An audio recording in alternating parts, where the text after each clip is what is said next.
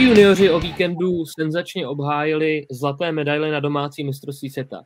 A to je důvod pro další Florbal.cz podcast. Jsem rád, že tady můžu přivítat čerstvého juniorského mistra světa a člena A týmu a zároveň brankáře Tatrnou Střešovice Tomáši Jurca. Ahoj Tome, ještě jednou gratulace. Zdravím, děkuji moc. Dále Jiřího Jakoubka, trenéra Zlatých juniorů z Halifaxu 2019 a bývalého trenéra Tatranu Střešovice. Jirko, čau. Ahoj, kluci. A v neposlední řadě florbalového novináře a experta Michala Danhofra, toho času v Upsale.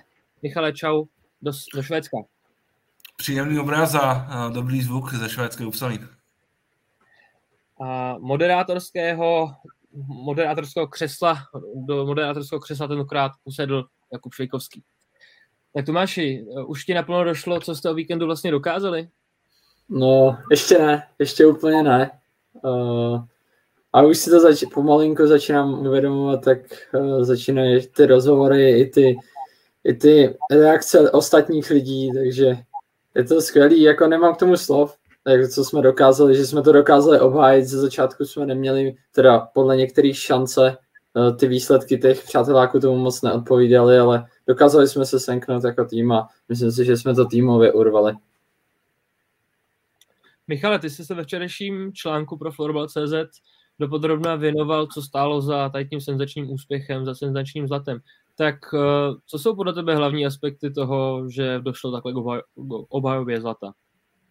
Tak uh, musíme začít do realizačního týmu, který uh, postupem času připravil pro uh, kluky skutečně velmi, velmi kvalitní taktickou přípravu. Bylo vidět, že ten tým uh, co do taktického vedení a co do vedení toho zápasu tak uh, roste uh, den ode dne. Bylo vidět, že například přesilové hry se v průběhu turnaje rapidně zlepšily. Bylo vidět, že, a to je, myslím si, vůbec jakoby hlavní z toho pohledu realizačního týmu, že ten realizační tým uh, dokázal hráče přesvědčit o tom, že ta stanovená taktika bude fungovat a ona fungovala. Ten tým skutečně si myslím, že byl nejlepší na tom turnaji a zaslouženě bral zlaté medaile. Eh, z druhého pohledu je to i o tom, co já jsem naznačoval v tom uh, komentáři, je to o tom, že prostě uh, ten tým nějakým způsobem nevedla jenom ta exponovaná jména typu Filipa Formana, Matěje Peničky, ale prostě zrodili se nové hvězdy v podobě třeba právě tady Tomáše, v podobě jeho jmenovce Tomáše Hanáka, v podobě Šimona Sánského, což je podle mě jako skvělý obránce, a myslím si, že málo kdo jakoby do té doby uh, toho šampionátu věděl, jaký klenot vlastně v něm třeba Liberec má. Jako co si myslíš? Nějaké dva hlavní uh, aspekty, uh, které teda jsem si odnesl z toho turnaje. Jirko, co myslíš ty, v čem, čem byla hlavní, hlavní síla českého manšaftu? Mně přišlo, že opravdu těžili z toho, jak, eh, jak říkali i kluci během turné nebo po turné, z té týmovosti, která teda aspoň na mě sálala jako neuvěřitelně. A druhá věc, což podle mě nebylo zvykem a přičítám to eh, nejenom eh, Martinovi Daňkovi jako mentálnímu gaučovi, ale i celému realizačnímu týmu, to nastavení na diváky. Protože většinou, když bylo nějaké domácí mistrovství světa nebo kdekoliv domácí mistrovství světa, tak se nechává ten tým strhnout davem, chová se nesmyslně a nehraje úplně tak, jak by si třeba představoval ale z našeho týmu mi přišlo, že oni byli schopni naopak ty diváky využít ke svému prospěchu. Když se nedařilo, pomohli si jim, ty diváci úžasně fandili a naopak, když se dařilo, tak tam nebylo to, co třeba na mistrovství, tuším, že 2008 v Čechách, že jo, když jsme se nechali zbytečně vyloučit po střeleném golu Švýcarů, kvůli tomu, že jsme byli přehecovaní právě těmi diváky, a dokázali jsme to ustát. A bylo to vidět na konci, kdy vlastně kluci potom co ten turnaj vyhráli nebo dali ten vítězný gol, tak vlastně běželi rovnou za těma divákama a bylo to absolutně spontánní.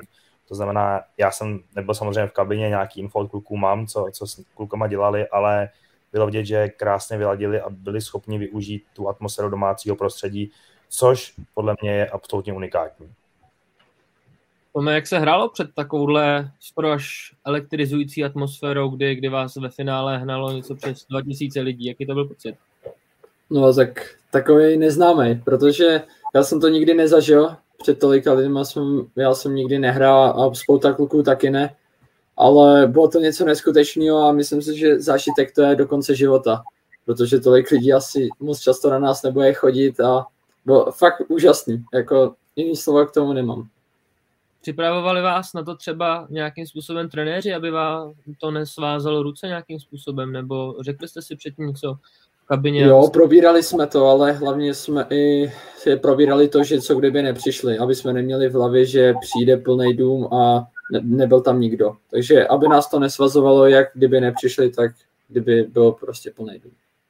Michale, ty jsi, ty jsi se účastnil celého šampionátu, tak co, co ty říkáš na atmosféru? Myslím si, že do atmosféry turnaje se promítlo to, že po té uh, náročné sezóně pro, jak uh, asi všichni zúčastněné, jak pro hráče, tak pro diváky, tak najednou prostě byla možnost uh, v podstatě zaplnit tu na Vodové ulici a myslím si, že všichni si to i z tohohle pohledu neskutečně užili. Samozřejmě pomohli tomu i, i bubeníci, kteří nejsou tak často třeba přítomní na zápasech a myslím si, že ta, že ta atmosféra byla skutečně, skutečně dobrá a co musím teda vyzvihnout, tak je to, že eh, ať už se jednalo třeba o zápasy Polska nebo Lotyšska nebo Švédska, tak prostě ty týmy si uh, ty kotle, pokládám teda, že většinou uh, vytvořené z rodičů a jiných příslušníků uh, přivezli a ta atmosféra skutečně byla dobrá v průběhu ne, samozřejmě, že nej, nejlepší byla na, na ty české zápasy, ale, ale myslím si, že absolutorium si zaslouží v tomhle tomu všichni týmy a všichni fanoušci, protože skutečně uh, ta, vodová, ta vodová žila, žila florbalem a bylo vidět, že všichni si to neskutečně, neskutečně užívají. Jirko Michal tady před chvílí zmínil, že během turné se zrodily nové hvězdy v rámci českého týmu. Tak uh, byli hráči kteří tě osobně nějakým způsobem výrazně překvapili? Uh, určitě. Uh, já jsem jako kluky dlouhodobě znám, člověk je zná že ze vzájemných různých zápasů v juniorské lize před pár lety nebo i, i, z, i z mládeže, ale musím říct, že opravdu ty jména, co, co, co byly jmenovány, tak mě hrozně překvapily, protože je velký rozdíl hrát tady to na české, řeknu třeba Superlize nebo, nebo juniorské lize a pak to předvíst na mistrovství, takže přesně, přesně tak eh, to je. Byly možná eh, trošku upřeny ty, ty mediální zraky, nebo na začátku turnaje jsme asi říkali, že třeba někteří hráči budou více vynikat, ale myslím si, že i díky tomu, že třeba na ně byl upřený takový zrak, tak mohli vyniknout právě ty ostatní, od kterých se to třeba tolik nečekalo. Tomáši, měl jsi ty osobně dojem, že třeba že v týmu právě vyrostl někdo, kdo třeba na začátku cyklu neměl takovou roli, nebo vůbec před samotným turnajem neměl takovou roli, měl jsi takový dojem? Mm, myslím si, že jak už říkal Jirka, tak že ty hráči, kteří není na ně upřený tak tlak, tak většinou překvapí na tom turnaji vys minulý, minulý cyklus Martin Haleš, Matyáš Schindler taky. Takže nevím, jestli to je tím, že jako je na ně menší vyvíjený tlak, ale nevím. Jako, zdá se mi, že Mm, je to lehčí no, v tomhle, že třeba formy, na Formiho a na Matěje byl větší tlak, protože jsou známější a mě je to trošku těžší. No. Zlato se obhájilo po dvou letech, kdy, kdy v roce 2019 Česko poprvé senzačně vyhrálo juniorské mistrovství světa. Jirko, sledoval jsi nějaký výrazn, nějakou výraznou změnu v tváři a vůbec v herním projevu toho těch týmů? Dá se to vůbec nějak porovnávat? Jednalo se o dva tožné týmy nebo naprosto jiné, jiným herným stylem? Myslíš teď našeho týmu, jako českého? Našeho týmu, ano, ano. A, tak jedna věc je, že si myslím, že bylo navázáno z velké části na naší práci, protože přece jenom Jarda, Mára a další členové toho realizačního týmu byli v Kanadě a naopak to dokázali ještě posunout. Myslím si, že úžasně zafungovalo začlenění eh, Jona Senávy, protože prostě bavil jsem se o tom s někým na tribuně. Já si myslím, že asistent zahraniční je, je dobrá věc pro české týmy, protože třeba přesně připravit se na Finsko bude určitě daleko lehčí, když te, budete mít trenéra z Finska, než když to tam mít nebudete. Takže tohle to bylo perfektní. Uh, líbilo se mi, jak, uh, jak vlastně byl přizva, přizvaný i Honza Pazdra na tribunu, uh, který pomáhal že jo, týmu zase z té perspektivy na vysílačce a, a tak. Takže to, to podle mě byla ta práce posunutá ještě o level dál a podle mě to přesně ukázalo to, že se dokázali eh, nejenom jako realizační tým, ale i hráči na hřišti vyrovnat s tím tlakem domácího mistrovství, který já jsem si myslel, že bude enormní a myslím si, že i kluci to asi cítili, že, že prostě je to něco jiného, než když hrajete v Kanadě před pět diváky. Michale, co, co ty eh, si myslíš, jak, jak bys ty porovnal ten tým z roku 2019 a, a současné mistry světa? Myslím si, že nebo před turnajem jsem měl takovou vizi, že ten tým uh, z toho Halifaxu uh, byl, o něco, byl o něco silnější uh, v podobě těch uh, individualit, ale ukázalo se právě, že, že um, jak na vodově vyrostly. Uh, skutečně ty nové silné individuality, tím jak, tím, jak se ten tým vlastně dokázal uh, stotožnit s tím, že je vlastně domácí tým, na který je uh, Eh, patrně ten nejvyšší tlak, tak eh, ten tým za mě působil eh, kompaktnějším dojmem a myslím si, že by to samozřejmě nejde úplně porovnat, tak že by ten tým z Halifaxu, Halifaxu porazil i herně. Ta, ta herní vyspělost byla v obou týmech jakoby vysoká, ale tady fakt klobouk dolů před Jaroslavem Berkou a zbytkem realizačního týmu. Mně se právě taky líbila hodně práce Jonase Návy, Eh, tam bylo vidět, že on, že on s tím týmem žije, bylo vidět, že, že i on se vlastně jakoby pro potřeby toho turnaje stotožnil s tím, že, že reprezentuje Českou republiku a uh, skutečně od něj to byl, myslím si, výborný, výborný výkon na pozici asistenta trenéra. Jestli to můžu doplnit Čvejku ještě, Určitě. Já bych s tím souhlasil, protože třeba, když to řeknu, my jsme do Halifaxu odjížděli podle mě výborně třeba defenzivně připraveni. Já si myslím, že já, Jarda a myslím si, že i Mára Vojta jsme takový jako trenéři, kteří tu obranu mají hodně, hodně propracovanou. Ale třeba já sobě sám vím, že do útoku to zase není tak úplně jako super, kdybych já chtěl trénovat, tak by si určitě vzal k sobě někoho, kdo by mi více pomohl s tou hrou třeba na útočné polovině. A to je třeba právě ta silná zbraň finských trenérů. To znamená, myslím si, že asi to tak bylo, to možná to potvrdí, že Jonas, Jonas Náva se jí věnoval té hře na útočné polovině soupeře. A jo, to je, to vlastně tam přesně byl ten jak říká Michal, o level výš než v Halifaxu. To znamená, tam ta hra na útočné polovině měla ještě nějaký řád, eh, u nás třeba to bylo trošku méně. Právě třeba ve finále byly pasáže, kdy jsme, kdy jsme Finy naprosto zamkli na jejich polovině, tak Jirko, pamatuješ si, kdyby, kdyby český tým některý byl schopen proti Finům hrát takovým způsobem? Myslím, že se tam ukázala za prvý ta práce Jonase nebo obecně toho realizačního týmu, jak pracovali s klukama na útočné polovině.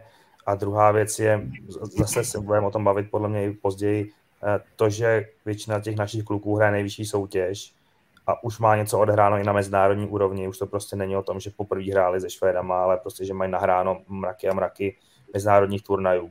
Tak eh, najednou tam podle mě bylo to, že my jsme byli vyspělejší jako tým.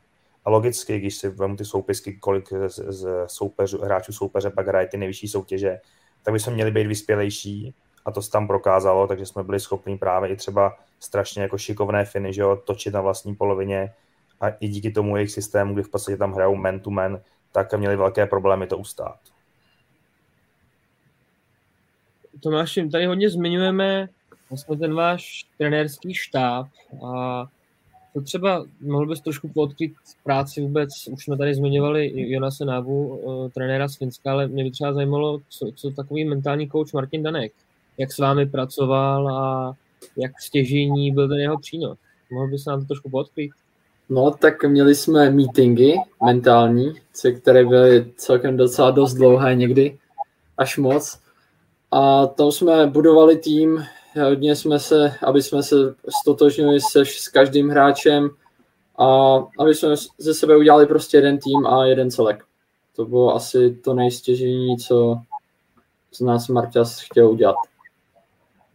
A co pak třeba, jak to by osobně pomohl trenér brankářů Tomáš Ebiger, na čem jste, na čem jste pracovali, čemu jste se konkrétně věnovali? Uh, to mi pomohlo hodně, jelikož jsme měli spolu ještě před MS hodně tréninku. Měli jsme půl roku asi, kdy jsme měli každý den trénink, každý týden trénink a dělali jsme detaily, hodně jsme pilovali přesuny uh, po krosu, uh, trénovali jsme postřeh a hodně jsme využívali nový, pom, nové pomůcky typu Dyna Optik a tak dále. Co si myslíte, že se děje se švédskými juniory? Oni naposledy ovládli mistrovství světa eh, juniorské v roce 2013. Od té doby v roce 2015 byly bez medaile, rok 2017 stříbro, stejně tak 2019 stříbro, letos bronz. Tak můžeme říct, že je švédský juniorský florbal nějakým způsobem na ústupu, Michale? Tak já si myslím, že obecně švédský florbal je minimálně v té mužské kategorii na ústupu uh, tak nějak by celkově. Uh, on to dobře říkal, myslím si, Robin Nilsberg po tom posledním uh, světovém šampionátu, že vlastně pokud teda Finové prostě vyhrávají ty zlata, tak jsou asi nejlepší a já si myslím, že bych se s tím, že bych se s tím stotožnil. Uh, ten tým, ten tým v Brně předvedl, myslím si, poměrně, a já budu zlý, řeknu, lajdácké výkony občas, třeba i v nějakých jakoby, částech těch zápasů, no a v těch e, zápasech o medaily, tak proti nám prostě jako odehrál špatné utkání. Odehrál špatné utkání co do, co do přístupu, co do, myslím si, nějakého mentálního nastavení, co do taktického nastavení prostě ten, ten, výkon, ten výkon České republiky byl, byl skvělý, ale ten výkon, ten výkon Švédů prostě neměl ty parametry, které asi oni sami by chtěli, ať, ať má, no a v tom zápase o třetí místo uh, to taky jako pro ně dopadlo v podstatě až v posledních minutách. Tady možná taková menší vsuvka, já jakoby komunikuju i s švédským novinářem a vždycky před nějakým turnajem a vlastně hlavní trenér švýcarské mužské reprezentace David Jansson se vyjádřil tak, že vlastně v tom švýcarském,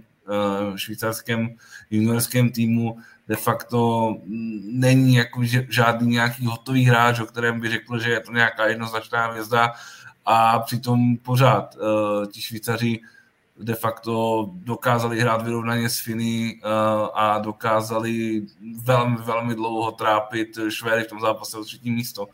Jo, takže možná je tam i nějaký faktor nějakého podcenění, ale prostě ten tým, na ten tým se špatně koukalo, na ten tým prostě ne, myslím si, že nějakým způsobem ten tým nebyl vůbec jakoby vnitřně nějak připravený na, na ten turnaj a, a prostě myslím si, že třeba i netáhl za jeden pro vás. To byl můj, můj nějaký jakoby věm z těch, z těch zápasů. Já jsem měl všechny švédské zápasy a prostě to, co, to, co předvedli, tak se, mi, tak se mi vůbec nelíbilo. A myslím si, že ten problém bude... Nemyslím si, nemyslím si, že je to o tom, že ti hráči by na to neměli. A myslím si, že třeba eh, co do toho individuálního pojetí, tak prostě oni mají ty hráči srovnatelné a možná i o něco lepší než, než eh, fin, Finové a, eh, a my, ale prostě, ale nepovedlo se jim ten turnaj. Absolutně, já myslím si, že v žádném nějakém měřitelném hledisku oni nemůžou být spokojení. Jirko, tvýmu no, výběru se v roce 2019 podařilo dvakrát, Švedy porazil konce dvakrát. Tak eh, jak jsi, jak jsi je vnímal letos? Bys, jak bys to doplnil, Michal? Já bych to ještě doplnil, je to ten, za první jeden bod je realizační tým, ten realizační tým tam byl podle mě 6 let. To znamená, prohráli o třetí místo s náma ve, v Helsingbory, potom s náma prohráli ve finále a, že v Halifaxu a teď s horko těžkou dělali třetí místo. Myslím si, že po tady mistrovství přijde veliký progres u Švédů. Přece jenom Jonathan Brolin, který nastupuje coach Dálenu, že dlouhodobý, to je úplně jiná písnička, než, eh, já se přiznám, že si nepamatuju jméno trenéra švédského, ale to prostě od začátku byla vidět ta ignorace, kdy člověk, když šel se Švédy pod jeho vedením hrát, tak bylo vidět, že oni si myslí, že jsou nejlepší a nemusí pro to nic udělat. Ten tým na tom mistrovství tady v Brně hrál podle mě daleko hůř, než třeba ten švédský tým v Halifaxu, kde opravdu byli výborní. Tam, že my jsme měli uh, i třeba štěstí třeba ve finále v první třetině jsme neprohrávali a potom už zase už tím, že oni hráli to stejně a my jsme se dokázali adaptovat, tak už to šlo. Takže jeden aspekt je podle mě šíleně špatný realizační tým, který netáhnul za jeden pro vás a bylo to vidět i na tom hřišti. Tím pádem nestrali ty hráče, jak jsem viděl, jak si pinkali u přestávkách semifinále švédský hráči, kteří nehráli eh, na hale, tak bych je, kdybych je trénoval, vyrazil a už by se o té v životě nepodívali. A třetí aspekt, a zase to musíme říct, hrajou tam švédští junioři proti našim skoro mužům, protože prostě ty naši kluci hrajou tu Superligu. To znamená, oni jsou nevyhraní, jejich švédská juniorská soutěž je zoufalá skoro jako ta naše. To znamená, tam jako uh, opravdu není ten prostor na to, aby oni se vyhráli hráli díky proti dospělým. A my jsme byli ty dospělí. Takže za dva, za tři roky si pojďme říct, kde budou ty švédští hráči a kde budou naši hráči a pojďme to porovnávat. To znamená, pojďme si říct, kde je náš tým U21, kolik budeme mít odehráno v mužských soutěžích, kolik budeme mít odehráno na mezinárodní úrovni, kolik odehrajou vůbec ty kluci zápasů oproti tomu, co hráli kluci naši teď. Takže tam bude ten rozdíl potom zase těch seniorských kategoriích. A já si myslím, že to, co říkal Michal, že vlastně tady u mužů, pokud ty Švédové opravdu polknou a řeknou, pojďme hrát trošku jako finským stylem, víc jedna na jedna, víc agresivně, tak s tím, jaký mají somatotyp hráčů, tak budou prostě výborní. Zatím díky bohu jsou tak nabubřelí, že si nechtějí připustit to, že musí něco změnit. Máš, jak se to hrálo osobně proti Švedům? Skutečně se to dostalo do fáze, že, že třeba jste šli do zápasu eh, bez nějakého respektu a byli jste s nimi zkrátka dobře schopni hrát zcela vyrovnaně? Ukázalo se to konec konců. Jak si vnímal no, soupeře? Jak už se to tady řeč, řeklo, tak eh, se mi zdálo, že ty Švédové byly hodně namyšlený, že si jedou pro zlato, už i v rozhovorech, co jsem tak koukal, tak někteří kluci ze Švédska říkali, že si jedou pro zlato. A myslím si, že se to ukázalo. Ze začátku jsme vyhrávali 4-1, potom padly rychlý góly, dva tuším, a potom už to bylo, no. Bylo to 4-4 a rozhodli potom na SD. Máme dvě, dvakrát za sebou jsme vyhráli zlato a, a máme spoustu, spoustu hráčů s obrovským potenciálem a to je potřeba podle vás udělat pro to, abychom je posunuli na tu, aby byli schopni na, i na seniorské úrovni zkrátka dobře přivést zlato. To je potřeba pro to udělat, aby, abychom měli úspěchy na seniorské, seniorské úrovni s těmito hráči, Jirko. Co si myslíš? Uh, komplexní otázka. Tak se máme pár hodin, tak se o tom můžeme bavit. Eh, jako ve, ve stručnosti je to, eh, je to navázání té práce v těch juniorech, to znamená, nemůžou ty juniorský reprezentanti skončit a najednou jako nic. To znamená, oni teď odehráli, nebo v normální sezóně bez covidu by odehráli hrozně moc utkání. Za juniorskou ligu, za mužskou ligu, měli by obrovské množství tréninků. Pak přejdou do mužů a odehrajou ne, ne polovinu, odehrajou třetinu, protože třeba ještě některé zápasy ani nemusí být úplně třeba ve dvou lineách. Jo. To znamená, oni musí něco hrát, musí mít možnost mezinárodního setkávání a neustálý motivace. To znamená ne, že jako kat U19 repre a muži, musí tady být nějaký výběr nad tím, U21, U23, bavme se o tom, co, co má být to vhodný, který může mít vrchol nějaký univerzitní mistrovství, nebo může mít vrchol jedno z EFTček, může to být sparring partner, před mistrovstvím juniorů, našim juniorům, před mistrovstvím mužů, naopak mužů. To znamená, tohle tam musí něco být, nemůže to jako se nestat. A, ano, a druhá věc je koncepce u mužského týmu, to znamená, jaký trenéry tam chceme dostávat, proč. Máme tady hodně mladých trenérů, kteří prostě už dlouhodobě trénují Superligu, nebo, nebo jsou prostě k dispozici, tak jim pojďme dávat šanci třeba jako asistentům a tím pádem, tím pádem se navazovat na to, co se vybudovalo v těch juniorských týmech. A ještě poslední věc, ty, myslím si, že by se měl jako někdo kouknout, co se dělo s juniorskými týmama v rámci toho realizačního týmu, ať už teď nebo Halifaxu. Měli by to vzít a měli by se o tom bavit ostatní realizační týmy v rámci reprezentace, to znamená nejenom junioři, ale pojďme se o tom bavit s juniorkama, pojďme se o tom bavit se ženama, pojďme se o tom bavit s mužema společně, ať prostě víme, co ta česká cesta v úvozovkách je, protože se ukázalo, že když to děláme po svým, tak jsme dvakrát zlatý. Hmm, možná rovnou tady využijeme dotaz, dotaz Kuby Buriana, a, který teda se ptá na, na oslavy Tomáše, jak vypadaly a, a trošku to odlehčíme, jak tedy vypadaly, jestli by si mohl nějakým způsobem eh, v rychlosti popsat, jak, jak jste s klukama oslavili a, a jestli vás ještě něco čeká. Uh, tak v neděli po zápase jsme šli na společnou večeři tam jsme byli asi dvě hodiny, dvě a půl hodiny a potom jsme se odebrali na hotel, kde jsme oslavovali dál.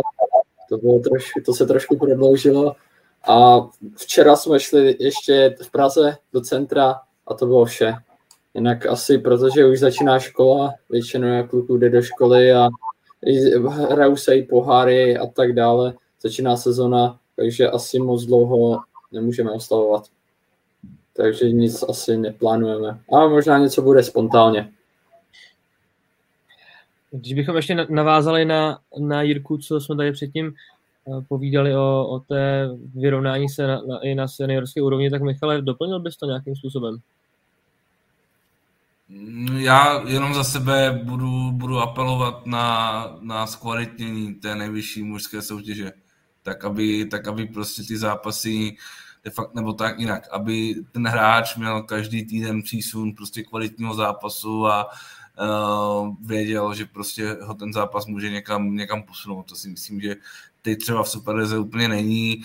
Uh, myslím si, že není úplně, není úplně cesta se zaměřovat na to, že prostě chci mít, uh, já nevím, Superligu prostě v 15 krajích a, a uh, za mě, za mě to o tom nechme prostě hrát ty, ty nejlepší týmy i za cenu toho, že prostě ty týmy budou v Praze, budou v Ostravě, teoreticky budou v Brně, ale, ale zaměřme se na to, ať eh, je ta soutěž kvalitní a generuje kvalitní zápasy a tím pádem i zkušenosti.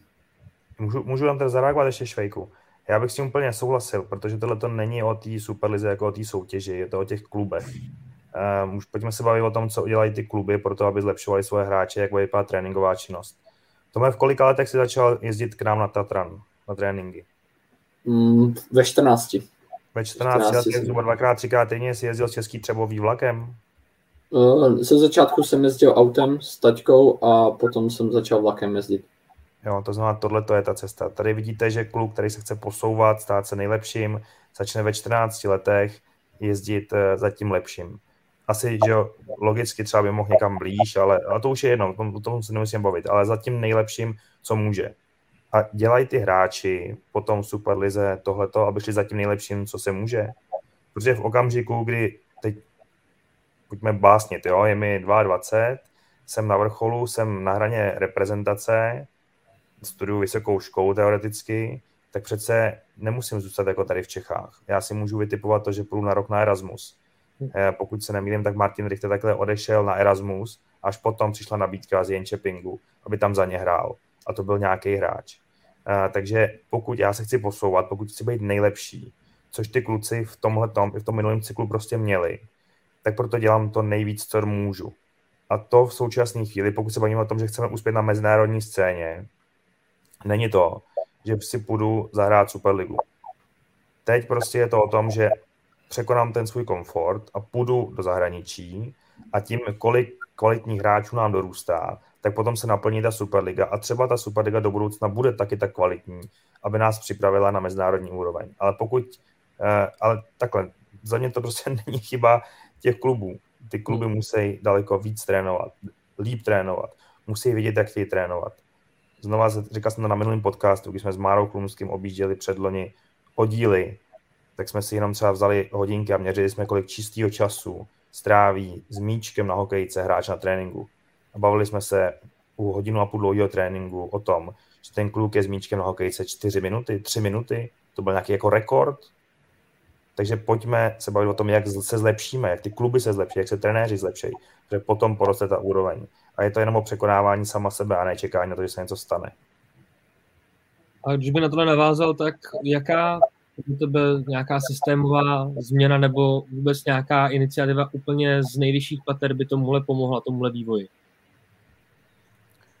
Já si nemyslím, že to je o iniciativě z nejvyšších pater. Samozřejmě můžu tady prudit na juniorskou ligu, ale znovu jsem říkal, podívejte se na švédskou, že podívejte se na ostatní, takže to o tom není. Ano, můžeme se bavit o tom, jako celkově zkvalitnit, ale za mě tam musí být jasná sportovní vize, to znamená, musíme si říct, tady chceme být za 20 let, co pro to uděláme tady, co pro to uděláme. My se bavíme o tom, že dokončujeme uh, nějakou že, českou cestu, kde přesně jsou ty věci, jak se chovat v tomhle věku, co se týče stravy, jak se chovat, když jsem trochu starší, uh, jako z pozice třeba fyzioterapie, jak se chovat z pozice kondiční. To znamená, teď my jsme připraveni za chvilku dát tohleto a pokud ty kluby, ne že si budou řídit jak ovce, ale pokud to vezmou a zapracují to do svého vlastního tréninkového procesu a do svý vlastní klubový uvozovkách, nechci říkat metodiky, ale spíš takového obecného fungování, tak se můžeme posouvat. Protože zase, podívejme se, jde to v hromadě velkého množství klubů, to jde se někam posunout od nuly. Furt je to florbal, není to fotbal, aby, nás, aby vás zařízli, že vlastně nemáte šanci se dál rozvinout, protože vám vykradou všechny hráče. Takže hromada oddílů na tom pracuje a hromada oddílů mluví o tom, že na tom pracuje. Ty jsi uh, teďka i po po finále zmiňoval, že tvým cílem bude se probojovat do, do Ačka Tatranu, tak když bys taky na to trošku navázal, co ty považuješ za nejtěžší u toho přechodu z juniorský do, do té seniorské kategorie? A co se teďka budeš zaměřovat, aby se nejvíc zlepšil? Co to bude? No, tak já si myslím, že asi ta rychlost je to něco jiného. Ten juniorský florbal je přece jenom uh, pomalejší a zároveň ten juniorský florbal nevím, zdá se mi, že ty střelci, když to vezmu z pohledu Golmana, že ty střelci dokážou mnoho, hodně využít malého místa a to v juniorských soutěžích ještě tolik není. No. Takže spíš asi nedělat zbytečné chyby, moc nepouštět asi vyšší tyčku a to asi je všechno. Za dva roky bude český juniorský tým mít možnost uh, zautočit na, na zlatý hetrik. Tak jak si myslíte, že bude těžké zopakovat opět tady ten úspěch, být třikrát zlatý? Jak těžký to bude a jaká cesta k tomu vede? Michale. No, myslím si, že to bude extrémně těžké, protože, mm, jak už tady zmínil uh, pan Jakubek, tak uh, přijde uh, odměna realizačního týmu uh, Švédska, kdy skutečně Markus Puskala se svým realizačním týmem tam strávil vlastně tři cykly, to znamená 6, 6 let, 6 za půl roku. A mm, co mám jako informace ze Švédska, tak oni to, to, to jako hodně řeší, že prostě pro ně už je to 8, 8 9 let bez zlata, budou chtít eh, se nějakým způsobem posunout. Eh, Finové si myslím, že pojedou pořád eh, tu svoji cestu, kterou mají a budou zase, zase velmi dobří. Co mám informace, tak Švýcarsko má taky několik jakoby, talentů velmi zajímavých a znova se vrátím k tomu, že, že v podstatě i, i bez toho, že by tam měli nějaké teda z pohledu toho Davida Jansona hotové hráče, tak uh, v podstatě si pamatuju střelu v nějakém čase 59-50, kdy uh, ten borec málem poslal uh, to semifinále s Finskem do, do, prodlou, do prodloužení. Uh, prostě trápili to Švédsko, to znamená, myslím si, že i ti budou lepší. A pak je samozřejmě otázka uh, na nás, jestli prostě vytrváme v tom, co tady naznačoval pan Jakoubek v té naší české cestě, v, té, v tom sebeobětování za účelem dosažení toho nejvyššího a nejlepšího výsledku a pak jako si myslím, že je to úplně klidně možné to, to obhájit, ale bude to, bude to extrémně těžké. Eh, za mě je fajn, že pokračuje, nebo věřím, že pokračuje eh, Jardův realizační tým, to znamená, zase tam eh, je nějaká kontinuita. Věřím, že třeba potom zase můžou navazit další ti lidi, kteří byli součástí toho týmu, nebo se na to nabalí další a bude to pokračovat. A takže věřím, že ten výkon bude zase gradovat směrem k tomu mistrovství. Prostě EFTčka za mě, to vždycky za nás byly přípravní turnaje, kde se zkoušely různé věci, takže výsledky byly absolutně jako nezajímavý. Dají nám ukázat naše slabiny, na kterých můžeme pracovat, takže to věřím, že bude dál. Na druhou stranu zase opět přesně, jak říkal Michal, je to nový realizační tým ve Švédsku, bude velice silný, Finové jedou kontinuálně, furt stejně Švýcaři, uvidíme, jestli se trošku dokážou zvednout, ale co bude podle mě trošku jiný, tak na této mistrovství nebyl žádný kluk 2003-2004 v rámci našeho týmu. To znamená, nebude tady ta kontinuita, jako byla předtím.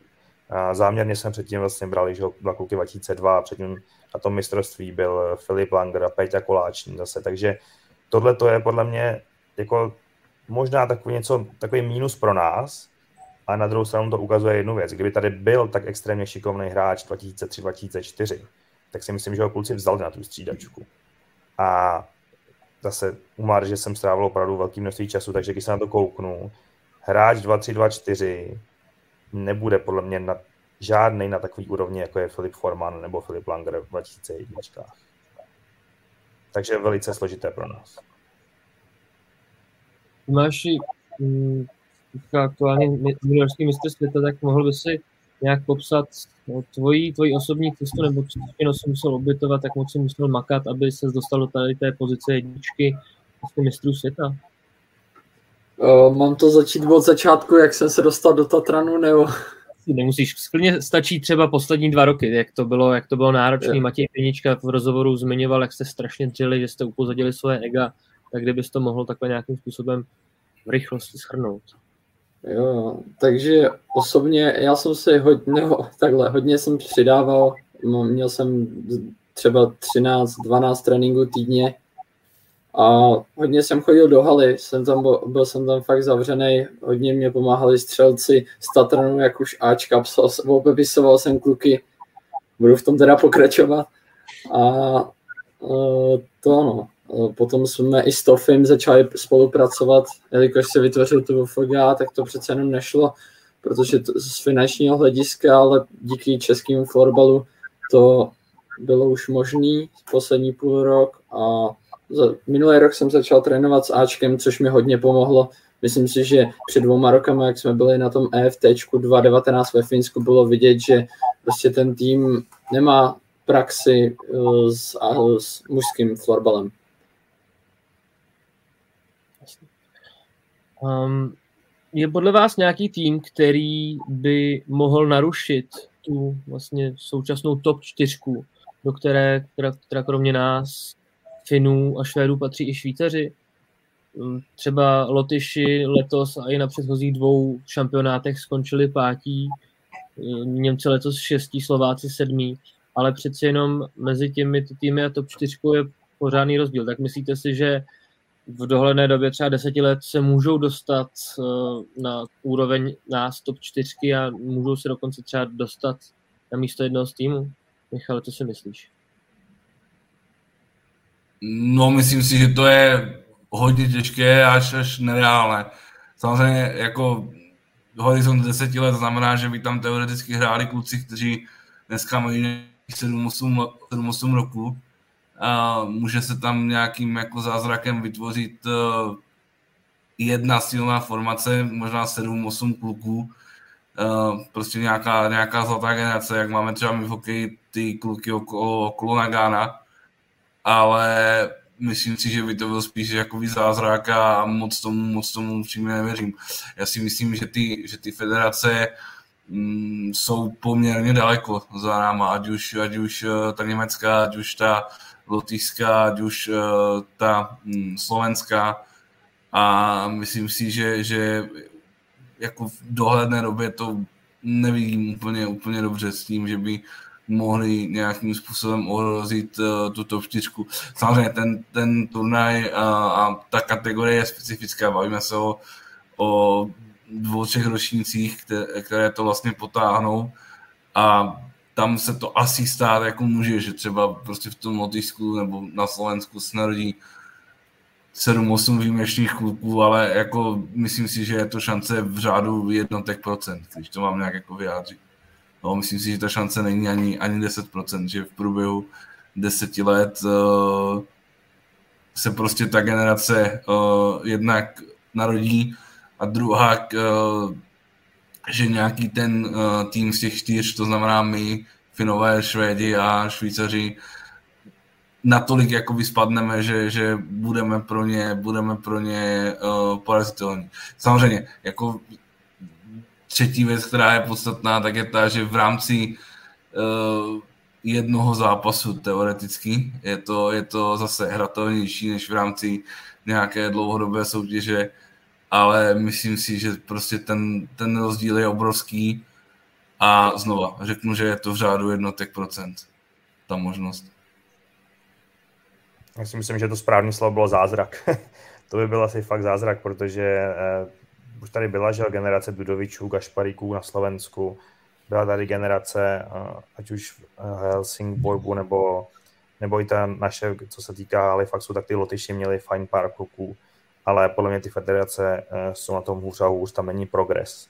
To znamená, pokud by se tady to mělo někdy do budoucna stát, a to je možná ta odpověď, eh, co se ptal Švejku na to, co, co, by se mělo podle mě, co by my jsme měli dělat víc, tak já si myslím, že by se měli se snažit rozvíjet ty federace okolo nás. Eh, a to je podle mě i hlavní úkol pro AFF. A já pořád se divím tomu, proč prostě nejsme schopni říct, tak ty teď půjdeš odsud na tři roky do Zimbabwe a budeš tam rozjíždět jako ligu a budeš to tam nějak jako dělat, aby to tam se rozjelo. Protože když se kouknu na to, co je okolo nás, tak to trošku jako Zimbabwe vypadá, takže jako aby tam nějaký posun byl, tak by tam museli být ty lidi na těch pozicích, kteří to rozjedou pořádně, tak jako tady rozjížděli lidi v České republice před x desítkama let. Tak eh, Tomáši, vy jste, vy jste se s klukama právě setkali jak se Slovákama a Lotyšema, byly z toho dva debakly. No, jedno, vždycky to byly dvouciferné výsledky, tak uh, je skutečně ten rozdíl mezi námi a těmito národy tak, tak velký? Před turnajem jsem si myslel, že tomu tak není, protože Slováci měli 7-8 výborných hráčů a myslel jsem si, že i trošku překvapí a kousnou se, ale bohužel asi je to velký to, no. Velký tam je rozestup a asi by to chtělo nějaký zázrak, no. Jak ještě mm, navážu trošku na ty slova, co tady předtím říkal Jirka, tak jak ještě jinak uh, udělat to, aby, aby se rozšířila vlastně ta špička z těch čtyřech týmů, jsme tady říkali, zkrátka dobře, aby Mezinárodní fotbalová federace, aby posílala takhle své lidi do jednotlivých států a ještě nějaký jiný způsob, jak, jak, tu, jak tu špičku rozšířit? Napadá vás něco, Michale? A musím říct, že tak na první dobrou je to, je to strašně těžké něco říct.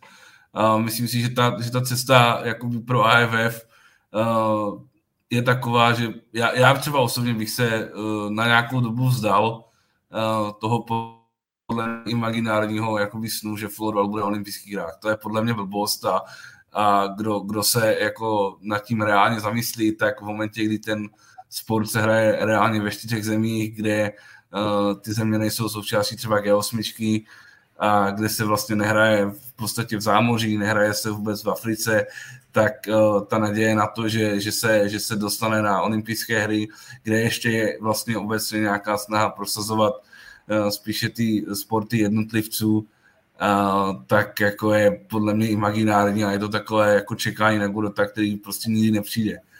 Uh, myslím si, že v horizontu prostě 20-25 let je to, je to podle mě nereálné, aby se to stalo. A mm, jak říkám, jako, nebo jak tady bylo naznačeno, uh, zaměřil bych se na ty programy podpory.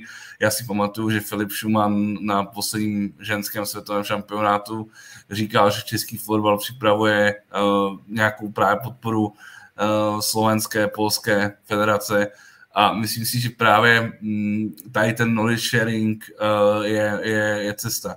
Jo? Tady v podstatě jako AFF prostě nepotřebuje mít uh, a honosit se tím, že se florbal hraje v Demokratické republice Kongo, Sierra Leone a, a Bůh ví kde, když v podstatě potřebuje vyřešit to, aby se pořádně hrál, dejme tomu na Slovensku, v Polsku, právě proto, aby se, aby se, aby se zvedl ten tlak na ty, na ty federace. Ty federace tomu sam, sam, na ty elitní federace, ty federace tomu samozřejmě musí pomoct, ale prostě um, nejde jakoby stavět eh, dům od střechy. Dům musíte postavit do základu a myslím si, že právě ten, ten cíl je, uh, nebo by měl být teďka, teďka um, postavit na nohy ty federace právě na těch pozicích, dejme tomu 5 až 10, pak zase 10 až 15 a takhle nějak postupně to prostě postavit.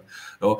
Já neříkám, že by se florbal neměl rozšiřovat v Americe, že by se neměl rozšiřovat právě v těch jako ekonomicky vyspělých zemích typu uh, Velké Británie, Francie, Německa, kde vlastně neexistuje. Jo. To v podstatě je to minoritní sport, kdy pokud jako zastavíte na, v Berlíně na nádraží nějakého, nějakého prostě místního borce a zeptáte se, kdo je nějaký německý florbalista, tak, jako, tak vám to neřekne. Že? Jo. A, a v podstatě zase, jo. teď je otázka, jestli, jestli prostě pro AFF je podstatné vyfotit si jako, jako tlupu kluků, jak prostě se honí za něčím, co vzdáleně připomíná fotbalový míček na někde, co vzdáleně připomíná hřiště Sierra Leone a tvářit se, jak je to strašně super, no tak, tak vidíš, ale prostě tenhle ten přístup jakoby nikdy nepovede k tomu, že se, že se, uh, že se zvedne to fotbalové hnutí jako celek. A znova, to, to hnutí se prostě musí zvedat od těch federací pět a dál a ne prostě v Demokratické republice Kongo. To je můj jako názor. No já bych tomu jenom doplnil, že ten dům se musí taky za něco postavit, to znamená, aby jsme vůbec mohli stavit ty základy, tak potřebujeme ty peníze, to znamená za mě to je o schánění peněz a naprosto přesně si říct, eh, jakým způsobem ty peníze budeme získávat a proč proč by měl někdo dát jako sponzor peníze do florbalu, jaká tam bude vizibilita. A to je pak samozřejmě pak udělání jednotlivých těch federací, aby prostě přišli s tím, jak to udělat. Myslím si, že třeba produkt SSL, když si vezmu švédský, tak už je to něco, do čeho si dokážu představit dát peníze, abych tam svoji značku reprezentoval. To znamená, zase teď chápu třeba i projekt že jo, jednotného povrchu, mantinelů, dalších věcí, protože prostě, když to řeknu, jaký obrovský progres udělal třeba e-sport, že jo, nebo, nebo další takovéhle věci, jenom díky tomu, že to je prostě worldwide a lidi do toho cpou obrovský biliony, biliony dolarů, tak jestli někdy my chceme takhle uvažovat, tak musíme si říct, proč by ty peníze tady nám někdo měl dát a jak to bude vypadat. Váši, co, co ty si myslíš vůbec o nějaký myšlence spojení florbal a olympiáda? Občas jsou takový trošku krkolomný tendence třeba změnit pravidla, hrát ne 3x20, 3x15, tak eh, jak, jak, tohleto, jak se na tohle díváš jako hráč? No tak o těch pravidlech to si myslím, že je úplná blbost. Že podle mě je to takhle dobrý, jak to je. Je to atraktivní. Bohužel není to rozšířený na všech kontinentech a to je asi chyba. No.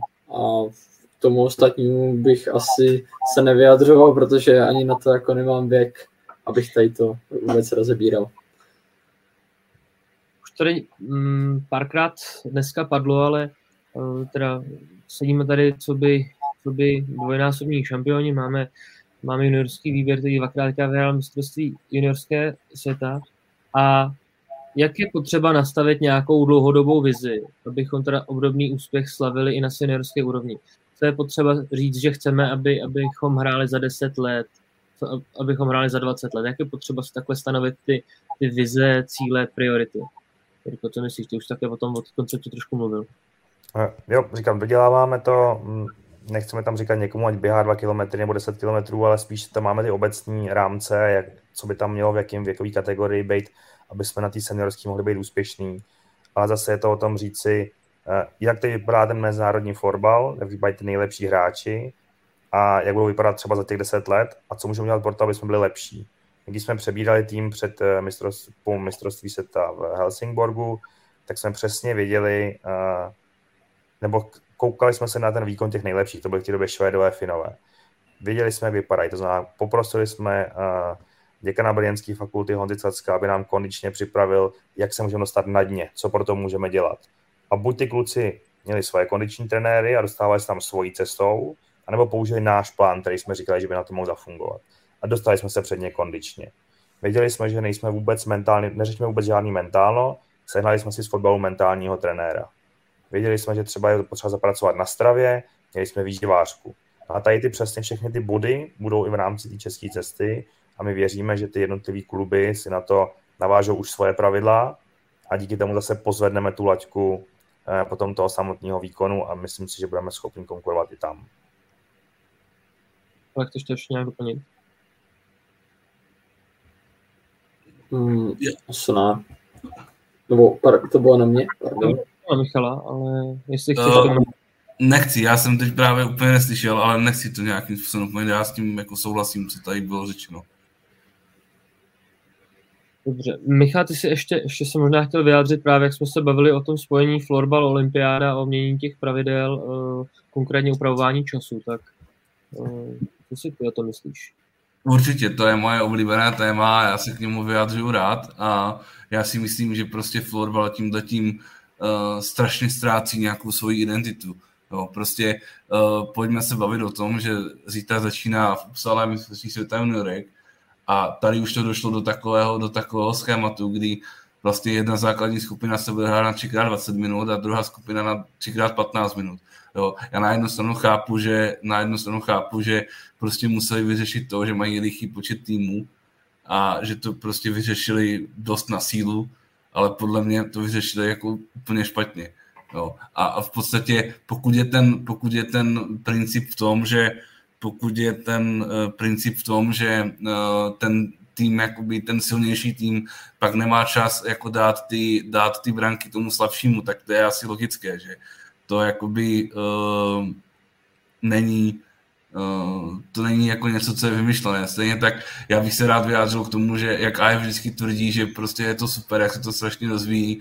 Já jsem tady viděl v Brně zápas uh, Polsko-Itálie, ten zápas skončil snad 23-0 a ten polský golman byl, jak, eh, pardon, ten italský golman byl prostě zoufalý z jakéhokoliv gólu, který dostal.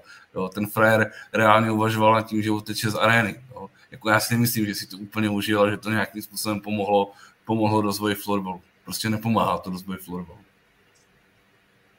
Za, eh, za zhruba čtyři měsíce nebo necelé čtyři měsíce nás čeká seniorské mistrovství světa.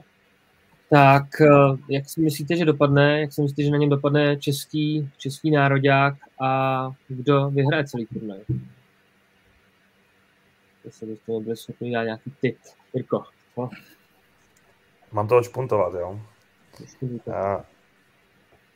Je to, je to složitý říct. Myslím si, že ty týmy toho druhého sledu na tom budou strašně špatně, protože se třeba u nich ani nemusela moc hrát a tak.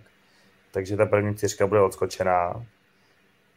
Jsem zvědavý, jestli ještě Švýcaři udělají progres, takový, jakým eh, udělali před mistrovstvím světa v Praze, jestli ještě David Jansson s tou partou trenérů to dokážou posunout ještě dál, pak si myslím, že by mohli být Švýcaři i jedním z adeptů na, na, na zlatou medaili. A pokud ne, pokud už to byl jejich vrchol, tak si myslím, že, že Finové, Finové dokážou zase, zase to mistrovství urvat. Nemyslím si, že bychom my byli schopni jim nějak výrazně konkurovat a myslím si, že skončíme asi na tom třetím, čtvrtém místě klasicky, spíš bych se na tomu čtvrtému místu. Favorizuješ ještě naši. Já si myslím, že Fini vyhrajou a typu, že Češi skončí třetí. Za mě, ať to, ať to uzavřeme, tak za mě jednoznačné vítězství Finska a jednoznačná čtvrtá pozice České republiky, která v podstatě neohrozí nikoho z top 3 a zároveň nebude ohrožena uh, nikým uh, z pětky a dál. To každopádně uvidíme v prosinci. Do té doby ještě se toho na fotbalových klubištích určitě udá mnohé. Já moc krát děkuju, že naši pozvání přijal Tomáš Jurco, současný juniorský mistr světa. Tome, díky. Já děkuji moc za pozvání. Děkuji Jirkovi Jakoubkovi, našemu tradičnímu expertovi a samozřejmě i Michalu Manhofrovi, abych tady, abych tady zodpověděl ještě dotaz od Kuby Buriana. Já jsem si teda dneska nevzal dres, ale mám tady takový krásný Česká socialistická republika přelepená hvězda 1969, takže to je moje odpověď Kuby.